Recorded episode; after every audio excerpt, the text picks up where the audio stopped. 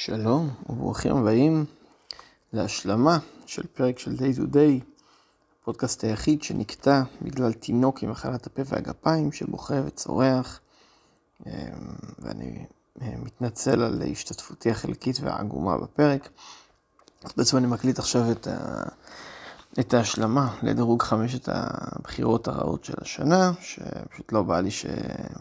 חובה וזילבר על עצים האלה פשוט יקריאו את זה כרשימה בלי הסברים, אז אני פשוט אסביר ואחפור קצת, ומי שרוצה לשמוע את זה מוזמן. אמ, טוב, אז אה, נעבור לחמשת הבחירות הרעות. אני אתחיל מזאת שכן הספקתי להכניס לפרק, שזאת מיקל ברידג'ס, אבל אני כבר אעשה את כל הפינה הזאת מההתחלה בצורה מסודרת יותר, אה, בלי בכי באמצע. אה, אז מיקל ברידג'ס, אני אגיד שלמען ההגינות דירקתי אותו שישי, רק ברשימת הבחירות הרעות, אבל בגלל שזה טייק שאני ככה רץ איתו כל הקיץ, אה, והוא קצת יותר מעניין מה... מהשחקן השני שרציתי לדבר עליו, אז הכנסתי אותו זאת בתור, אה, בתור בחירה חמש. אמ, ואני מנסה להתייחס אה, מבחינת המספרים והתאריך ליום שבו עשינו את הפרק, למרות שחלפו מאז כמה ימים. אני כן אגיד ששלחתי להם את הבחירות ביום שאחרי, ככה שאני לא יכול לרמות עכשיו. יקבעו לבחירות שכבר, אה, שכבר שלחתי להם. אה, ומיקל ברידג'ס נבחר במקום ה-14 בממוצע. נכון לפרק שהוקלט, הוא היה מקום 56, עכשיו הוא אפילו הצליח להידרדר עוד יותר אה, למקום 60 ו... כן, אה, מקום 64, אני רואה שהוא הידרדר. ולא רק שהוא הידרדר למקום 64, אלא שמיילס ברידג'ס, מכה אנשים, חזר לשחק, וכשאני עושה חיפוש למילה ברידג'ס, עכשיו אני צריך ללחוץ פעמיים על החץ, שזה אירוע מביך לכשעצמו עבור מיקל. אמ, אז כמו, ש... כמו שאמרתי בפרק, אני כבר מהעונה שעברה, שהיה לי את מיקל והוא אחד מגיבורי האליפות שלי, עדיין הרגשתי שהוא לא באמת בנוי להיות שחקן מוביל לאורך עונה שלמה בקבוצה שיש לה איזשהן אספירציות להגיע לפלייאוף או לפליין, שזה המצב של, של הנץ. אה, שחקן שהמספרים שלו התבססו המון על יעילות, על אחוזי שדה מאוד גבוהים בשביל סווינגמן, על עונשין גבוה. ועל עיבודים נמוכים, אה, וכדי לפצות על זה הוא צריך גם לקלוע המון, אזור 25 נקודות לפחות, אה, ולהישאר עם אחוזים מאוד פוזיטיביים מהשדה, כרגע הוא על 45 אחוז, עם 20 נקודות. אה, עכשיו מיקל באמת בניגוד לשחקנים אחרים, זה שהוא נבחר 14 לא אומר שהוא, שמישהו מצפה שהוא יסיים 14 פר גיים, אני חושב שיש מישהו בעולם שציפה לזה, אבל כן, כמו שזילבר אמר בפרק, הוא צריך לסיים באזור המקום ה-25 כדי להצדיק את זה. אני לא רואה איך הוא מגיע למקום 25 או אפילו למקום 30 או אפילו למקום 35. כדי לעשות את זה הוא צריך לעלות בערך בחמש נקודות למשחק, לאזור ה-25, הוא צריך לעלות בשדה שלו מאזור ה-45 הוא עכשיו לאזור ה-48 לפחות, הוא צריך לעלות מהעונשין ארבע וחצי זריקות למשחק שיש לו עכשיו על, הרבה, על 84 אחוז, צריך לעלות ל-88-9 אחוז לפחות, ואפילו, והשלושות כמובן צריכות לעלות מ-1.9 לאיזה 2.7 בדרך במהלך הזה. אמ, וגם כל זה לא בטוח שיספיק לו להיכנס לטופ 30 פר גיים. אמ, כנראה שכן, אבל אני גם לא רואה איך הוא עושה את זה. סך הכל אני בעדו, שחקן שאני מאוד אוהב, אין לי בעיה לטעות לגבי הטייק הזה. אה, וגם לא שמי שיבחר אותו הפסיד בגלל זה את העונה, כי בסוף הוא יסיים כנראה איזה 50 פר גיים או משהו כזה, אה, וזה לא יהיה איזה אסון גדול, אבל בכל זאת תהיה בחירה רעה, בטח בשביל שחקן שיבחר בתחילת סיבוב שני. ולמקום הרביעי נמשיך לשם שמי שמחזיק אותו כנראה הרבה יותר מבואס מאשר מי שמחזיק את מיקל, וזה קייד קנינגהם. אז אה, קנינגהם נבחר בממוצע מקום 49, אני יודע שאני חוזר קצת על דברים שנאמרו בפרק, אבל לא נורא. אה, נכון להקלטת הפרק הוא המקום 201, ומאז הוא נתן משחק שעוד הצליח להוריד אותו עוד יותר במיקום, שזה לא ייאמן, אבל איכשהו הצליח לעשות את זה. אמ, אז בוויכוח בין אה, זילבר לחובב לגבי קייד, אני יותר קרוב לצד של זילבר. אני חושב שזה לא סביר בעליל שקייד יישאר אה, מחוץ לטופ 100. כאילו זה יכול לקרות, כן, זה לא שחקן שיש לו איזה סמפל, אולי הוא השפעה מוחלטת, יכול לקרות. ראיתי אותו משחק וזה לא היה מחזה מרהיב, אבל עדיין. אמ, זה שכרגע הוא נמצא על 40% מהשדה, שבעונת הרוקי הוא על 41.5%. חמישה עיבודים למשחק שיש לו כרגע זה מספר שאני באמת לא זוכר משום שחקן חוץ מווסטבוק והרדן בימי הסופר סופר דומיננטיות שלהם. אה, החטיפות שלו כרגע על 0.8, שזה בעונת הרוקי הוא על 1.2. אמ, אני חושב שזה אמור לעבור את האחד בלי, בלי יותר מדי בעיות.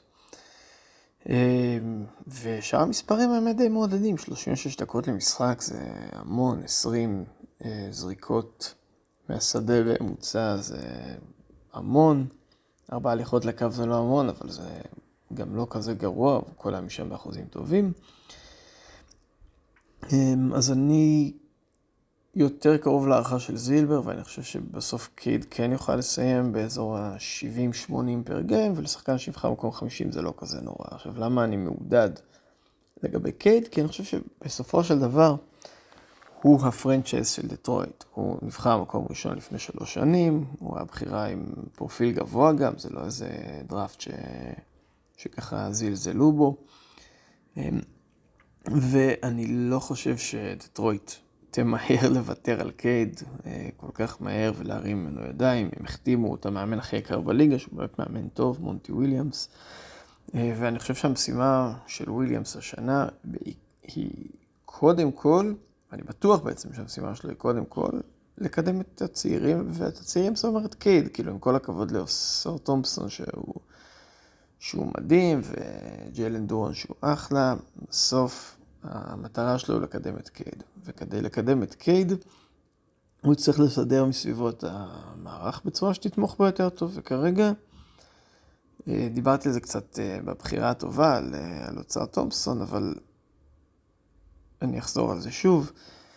הקו האחורי של דטרויט הוא נגריה, יש להם את קייד שהוא קלעי גרוע, את הייז שהוא קלעי גרוע, ואת uh, תומפסון שהוא קלעי גרוע. אין ריווח, לא יכול להיות ריווח בהתקפה כזאת. על הספסל מחכים אייבי שהוא קלעי גרוע, ואלק ברג שהוא קלעי גרוע, ומונטה מוריס פצוע שהוא קלעי גרוע, ובעצם המפתח היחיד שיכול לשחרר אותם מהפקעת המוזרה הזאת שיש להם בקו האחורי, זה בואם בוגדנוביץ', שאמור לחזור ממש בימים הקרובים. שנה שעברה הוא פתח בעמדה שלוש. עכשיו זה נכון שבוגדנוביץ' לכאורה לא מתאים לקבוצה כמו דטרויט, אבל הוא כן וטרן, והוא... אה, כנראה שחקן שאנחנו גם רואים מהדוגמה של יוסטון, של להכניס וטרנים למערכת זה דבר טוב, אה, זה חשוב, אה, זה עוזר לקבוצה לקבל כיוון, זה עוזר לכוכבים הצעירים ללמוד ממישהו, וספציפית לגבי קייד זה קריטי, כי בויאן אה, זה בדיוק השחקן שיכול לרווח את המשחק. אני חושב שהוא ישחק בעיקר בעמדה שלוש, כנראה גם קצת בארבע, אבל הוא ישחק בעיקר בעמדה שלוש, שחקן שאמור לקבל 30 דקות למשחק. אמ, ואני מאמין שלנוכחות שלו תהיה השפעה משמעותית על היעילות של קייד. אמ, ומכל הסיבות האלה, אמ, אני חושב שאפשר להניח שקייד יחזור להיראות כמו שחקן כדורסל לאורך העונה. נכון שכבר יש לו 12 משחקים ברזומה של, של uh, סוג של ג'יילן גרין כזה, אבל אני מאמין שהוא, אה, שהוא ישתפר משם. במקום השלישי, אמ, אני בוחר את ווקר קסלר, שחקן שהוא נבחר הכי גבוה מהשמות שבחרתי פה בעצם, הוא נבחר במקום השלושים, ונכון לערב ההקלטה הוא מדורג במקום ה-145. אמ, קסלר בגדול, הבעיה איתו, אמ, אני שם רגע את הפציעה בצד, כי אני באמת לא יודע על זה יותר מדי. שמעתי את התיאוריה של זילבר, יכול להיות שזה נכון, יכול להיות שלא, אבל בגדול, זה כן שחקן שנבחר באזור המקום השלושים בדראפט. אמ, הוא הגיע בתור סוג של נגר, והעונה הראשונה שלו הייתה כאילו, את הבלוקים אני מניח ש, שידענו שהוא ייתן, אבל העונה הראשונה שלו הייתה מאוד מפתיעה בהיבט ההתקפי. הוא סיים עם 72% מהשדה, 9 נקודות למשחק, בחצי השני של העונה זה כבר היה ב double figures, אה, והיה נראה כמו סנטר לגיטימי לגמרי, גם בצד ההתקפי, אה, בנוסף לאיזשהו עילוי הגנתי. אה, עכשיו הוא כן פצוע, אז ה sample של המשחקים שלו, העונה נמוך, אבל בשמונת המשחקים שהוא שיחק היו שישה דאבל-דאבלים מוחלטים, כשהנתון הכי בולט זה הדקות שלו, שיושבות כרגע על 24 דקות למשחק. אמנם שנה שעברה על 23 דקות, אבל שוב, אני מפריד בין החצי הראשון של העונה שהיה די כלום, לחצי השני שבו הדקות היו הרבה יותר גבוהות.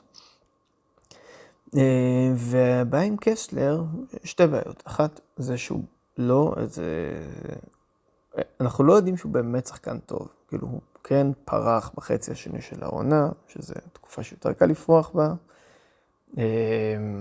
אבל אה, ראינו כבר שחקנים כאלה, אני מזכיר את רוברט וויליאמס, שעד לפני שתי עונות היה נראה כמו שחקן שיכול להיות סיבוב ראשון באופן קבוע, ועכשיו אלוהים יודע אם הוא אי פעם בכלל יהיה שווה משהו בפנטזי, והוא עדיין שחקן צעיר, כן, אז כאילו זה, זה כן קורה האנומליות האלה של אה, בלוקרים ממש טובים, שממש טובים מהשדה, אבל שבפועל הם לא באמת משתלבים טוב בסכמה של המשחק, כי פשוט שחקנים כבדים מדי. פלוס זה שג'ון קולינס נכנס לשם והמשחק השתנה, כאילו הם משחקים עם אה, קו אחורי מאוד, אה, אה, מאוד מסיבי, קו קדמי, סליחה, מאוד מסיבי וגבוה וצפוף, ואני לא כל כך מבין את ההיגיון באיך שהוא בנוי, ויש להם את אוליניק מהספסל, ואני לא בטוח שיש מספיק דקות לקסלר, ואני לא בטוח שיש מספיק usage לקסלר.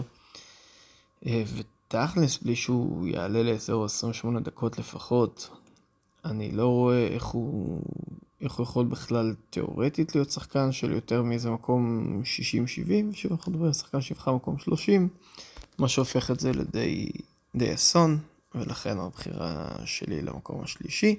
אני כן חושב שהוא שח... כאילו ש... שאני יכול לאכול את הכובע עליו, זאת אומרת, לגמרי אני רואה סיטואציה שבה הוא שוב פתאום, אה, כשתתחיל 24 ככה הוא יפתח מבערים, ייתן פתאום איזו תקופה של top 30 כזה, יסיים עונתית 40-45 וזה יהיה בחירה סבבה. אה, אבל באותה מידה הוא גם יכול לסיים את העונה כשחקן בקושי ישחק, שזה אה, זה אסון מאוד לא... לא שגרתי לבחירה במקום השלושים. אז אני חושב שבגלל שהרצפה שלו כל כך כל כך נמוכה, אה, הוא נכנס אצלי למקום השלישי. למרות ששוב, התקרה שלו היא כזאת של אה, בחירה סבבה, שאשכרה תהיה קרובה למיקום שלו.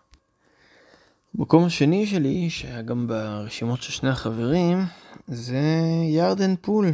אז אה, פול, בחירה 53 וחצי בממוצע, נכון לערב פרק הוא המקום 169, לדעתי הוא ירד מאז אה, עוד, שמעניין אותי עכשיו לבדוק.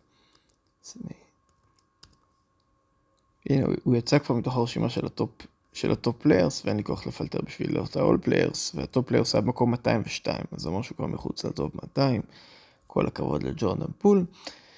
אה, וכמו שאמרו, זה לא נראה שהוא...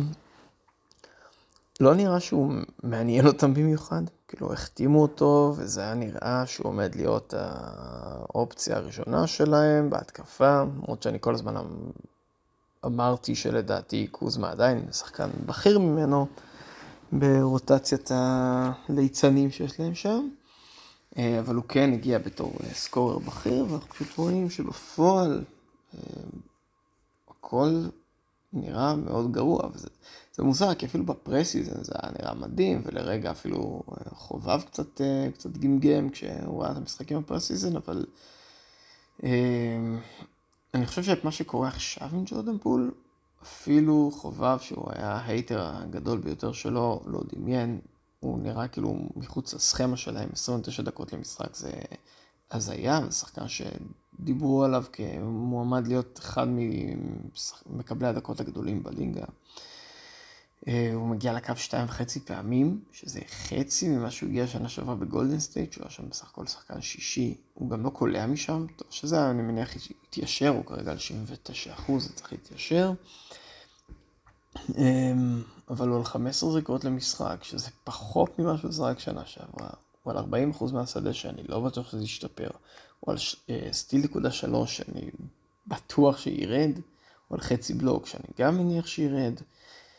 אמ, אז אני חושב שלהבדיל מהשמות הקודמים, אני כרגע הייתי מהמר שרוב הסיכויים שג'ורדן פול בכלל לא ישחק השנה. זאת אומרת, יכול להיות שהוא ישחק בפאנטים מסוימים, יכול להיות שבפאנט שדה הוא ישחק. אני אפילו די בטוח שב punt שדה הוא ישחק, אבל זה לא כל כך חוכמה, כי הרבה שחקנים גרועים נהיים משחקים ב punt שדה. אמ, ולהבדיל, נגיד, ממה שאמרתי על קייד קודם, אני מעריך שג'ורדן פול לא באמת בתוכניות של וושינגטון לטווח הארוך, נראה שכרגע פול וקוזמה שם כדי שהם יוכלו להעביר שנה-שנתיים עם אה, scoring תלת ספרתי, אה, ולעשות ריסטארט לקבוצה הזאת, ולא לדפוק יותר מדי חשבון כשהם יצטרכו להיפטר משני החבר'ה האלה. Uh, ואני לא אתפלא אם נראה את פול בליגה הישראלית תוך איזה שנתיים שלוש באיזה נס ציונה, כי זה בערך מה שהוא שווה. ולמקום הראשון שלי, שהוא שחקן שלהפתעתי לא הופיע לא ברשימה של חובה ולא ברשימה של זילבר, אז נוסיף uh, קצת עניין, גורם לי קצת uh, לחשוב שאולי הגזמתי לגביו. בדיעבד יכול להיות שהייתי שם אותו במקום שני או אפילו שלישי ברשימה, וזה פסקל סיאקם. אז סיאקם נבחר מקום 43 בממוצע, uh, ונכון לערב הפרק הוא היה מדורג במקום ה-140, עכשיו הוא אגב אפילו ירד למקום ה-163. אמ, אז מה שקורה עם סיאקם זה שהוא לא כל כך מוצא את עצמו בטורונטו, וגם יצא לי לצפות בהם, כי מאוד עניין אותי לראות איך בארנס נראה השנה, הוא נראה די מדהים, אבל אני חושב שחלק מתופעת הלוואי של זה שבארנס אה, נמצא כל הזמן עם הכדור, זה שפסקל אה, לא כל כך מוצא את עצמו בסכמה של ההתקפה בינתיים. אני מזכיר שהוא שחקן שזה משחק עובר, היה די עובר דרכו. זה שחקן שמוסר הרבה אסיסטים, אגב גם השנה הוא על חמישה אסיסטים למשחק, זאת אומרת, כן, שחקן שהוא חייב להיות חלק מהשטף של ההתקפה, הוא שחקן שנמצא הרבה עם הכדור, אה, גם ליד אה, פרדי הוא נמצא הרבה עם הכדור, ועם סקוטי בינתיים.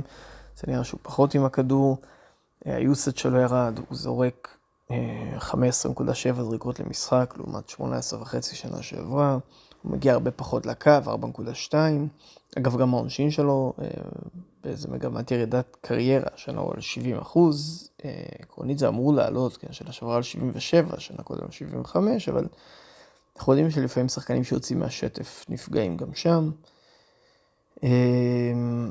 השלשות שלו ירדו, ההאסל שלו נמצא במגמת ירידה משנה לשנה, אה, ונזכור גם ששחקן שיש הרבה שאלות לגבי המוטיבציה שלו, מה שנקרא שריר החשק.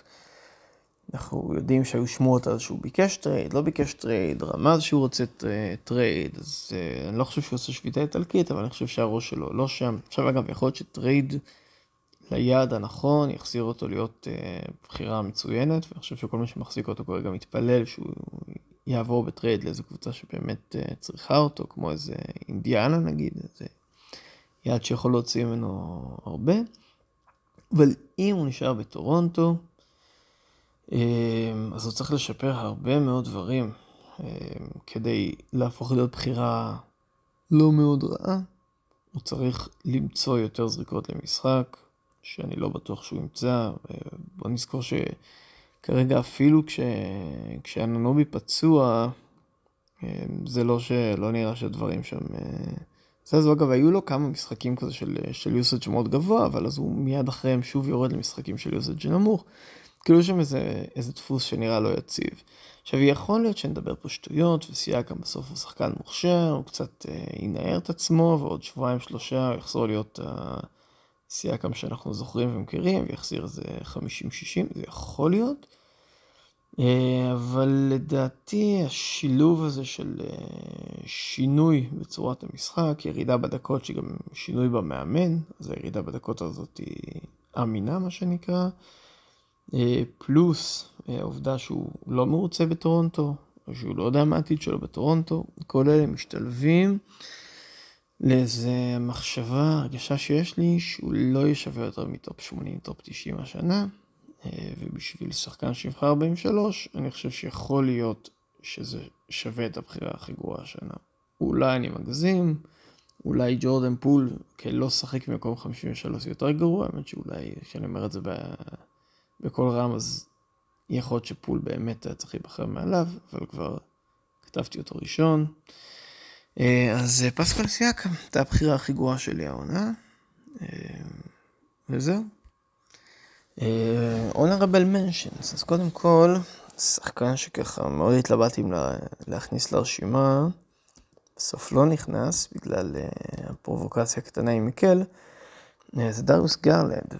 עכשיו, יכול להיות שזה רק הפציעה שלו, הפציעות, או שחקן שככה יודע להיפצע, אבל אני לא בטוח שהשילוב שלו עם דולי מיטשל כל כך טוב. אמ, אני חושב שהם ראו בפלייאוף הקודם שהרבה דברים בקבוצה לא עבדו, אה, ויכול להיות שהוא יהיה אחד מאלה ש... שייפגעו מזה, שיספגו איזה ירידת usage. כרגע השנה בעיקר נראה לא קשור, מאבד 4.8, שזה מספר הזוי, כאילו, לקייד עם החמש יש לו לפחות תירוץ, או מוביל כדור בקבוצה נורא גרועה, אבל כאילו, גרלנד משחק ליד מיטשל בקליבלנד, למה שהוא יאבד 4.8, אין לי מושג, ברור שזה לא נתון שיישאר, אבל הוא גם ירד ל-13 זריקות שדה, שנה שעברה 16 וחצי, אמ, וזה נתון די קונסיסטנטי. אגב, הוא שחק רק שישה משחקים העונה, אני נגיד את זה, שזה גם עוד סיבה שבגלל הוצאתי אותו בסוף מהרשימה, אבל באף אחד מהם הוא לא עבר את ה-17 זריקות, ואז הוא משחק אחד על 17 זריקות, והמשחק השני הכי גבוה שלו זה 14 זריקות, שזה כבר אה, הרבה יותר נמוך מהממוצע שלו, ממוצע הזריקות שלו שנה שעברה. אה, הוא מדורג כרגע 145 למרות שהוא חוטף 1.8 שזה מן הסתם מספר לא ססטנבילי בעליל אז כאילו יש לו גם שם איפה לרדת הוא ריבאונדר הוא נראה לי הגארד הריבאונדר הכי גרוע בליגה באופן קבוע שנה שעברה 2.7 שנה 2.8 בינתיים. אמ, אני חושב שדוני מיטשל הופך להיות יותר ויותר דומיננטי בקו האחורי קריס לברט מקבל בינתיים נראה טוב העונה. אני לא אתפלא עם גרלנד, שאגב הוא שחקן שהייתי קר עליו, ודיברתי על זה גם אה, לפני העונה, אז ככה בא לי קצת לצדוק בטייק הזה. אני לא אתפלא אם הוא יישאר מחוץ לטופ 70, אה, 65 נגיד, אם אני, אם אני לא רוצה להגזים. Um, עוד כמה honorable mentions ש, שככה אני רוצה להזכיר. אז קודם כל יש את יאניס כמובן, שמבאס העונה, um, הוא מדורג מחוץ לסיבוב הראשון בפאנט עונשין, שזה מגוחך, בעיקר האסיסטים שלו ירדו, האמת שגם הנקודות ירדו וגם הריבאונד ירדו, אבל האסיסטים ירדו בצורה משמעותית, שזה מוזר, כי גם האסיסטים של לילארד ירדו, אז לא ברור כל כך מי מוסר שם אסיסטים, ומידלטון משחק ארבע דקות למשחק, אבל משחק הבא שמעתי שמעלים לו לארבע וחצי דקות, אז אה, אפשר להתעודד מזה. אה, מי עוד? מי עוד? קוואי גם סימנתי אותו כהונרבל מנשן, אני חושב שקוואי, אה, הבחירה המוצעת שלו כ-18 הייתה מאוד מוגזמת. הוא כרגע מדורג 36, וקוואי, בגלל שהוא שחקן מאוד פציע, כדי להצדיק את ה-18 האלה, הוא צריך להיות שחקן בערך טופ 8 ב per game. ואני לא בטוח בכלל שבאנמיות שמקרין השנה ובבלאגן שיש בקליפרס הוא יכול להיות קרוב לזה. אה, אז אפילו אם הוא לא ייפצע יותר מאשר אה, הממוצע, אני לא חושב שהוא יהיה קרוב להצדיק את ה-18 וחצי הזה. אה, עוד שמות שככה שווה לציין בשביל לנזוף בהם, ג'יילן וויליאמס, אני לא כזה פסימי לגביו, כי עיקר הירידה שלו זה סטילים, אבל כל מי שציפה, שזה אני ועוד הרבה אנשים שציפינו לראות המשך בעצם של החצי השני של העונה הראשונה, אנחנו לא רואים את זה כרגע, אנחנו רואים רגרסיה. ג'רד אלן, שציקלופ דיבר עליו, אונרבל מנשן גבוה אצלי, דווין וסל, שהוא אנדרוג 56, הוא כרגע 89, הדקות שלו שם נמוכות. אה, הוא שחקן מאוד פציע והוא ממשיך להראות לנו את זה. אה, הוא מדורג 89 עם שדה מאוד גבוה, עם איזה 50 אחוז שדה. מן הסתם הוא קלעי שדה גרוע מסורתית, אז הדבר צריך לרדת, הדקות נמוכות, הזריקות שדה נמוכות, הוא לא מוסר אסיסטים. אני לא רואה איך הוא מתקרב ל-56 הזה, גם שחקן שהייתי קר עליו, אז גם כל הכבוד לי. טיוס ג'ונס, שזילבר דיבר עליו, בהחלט ראוי, ראוי להיות מוזכר. קליי תומפסון שנבחר 67, עכשיו קליי כל שנה מתחיל מאוד גרוע, צריך לזכור את זה, קליי שחקן שבאמת, כאילו, תסתכלו מסורתית, כל שנה הוא נראה כמו פח אשפה, אבל השנה הוא מדורג במקום 195, ואז כאילו, ואז הרחיקו אותו גם, אין לו יוסאג', הוא לא הגיע ל-20 נקודות משחק אחד העונה, שזה מדהים. כאילו קליי תומפסון לא קלע עדיין פעם אחת 20 נקודות העונה. אמ, אה, יאקה פלטל, שהדקות שלו ממש מוזרות, הוא אמנם משחק משחק אחרון 33 דקות, אבל ממוצע של 25 דקות קודם, שזה מאוד נמוך. אה, ג'וש גידי, גם נראה לא שחק בעליל כרגע, אני חושב שהוא השתפר, אבל בכל זאת ציינתי אותו. קריס מידלטון, שאומנם נבחר 85, אז אין לו מה לחפש ברשימה הזאת, אבל אלוהים אדירים, זה פשוט לא יאמן שהוא עדיין על הגבלת דקות. אני לא יודע מתי לזרוק אותו, אני מת לזרוק אותו, שמישהו יגיד שההגבלה הזאת נמשכת כדי שאני אוכל לזרוק אותו, כרגע הוא תקוע כמו עצם בגרון. אנדרו ויגנס, שנבחר במקום 89, וכאילו, וואו, הבן אדם שלך לשחק כדורסל לחלוטין. אה, וזהו, אלה בגדול כל ה-honorable mentions שלי. אה, מקווה שנהניתם לשמוע אותי ככה ברצף, בלי ששני הליצנים האלה מפריעים לי. וזהו, שיהיה אחלה ערב.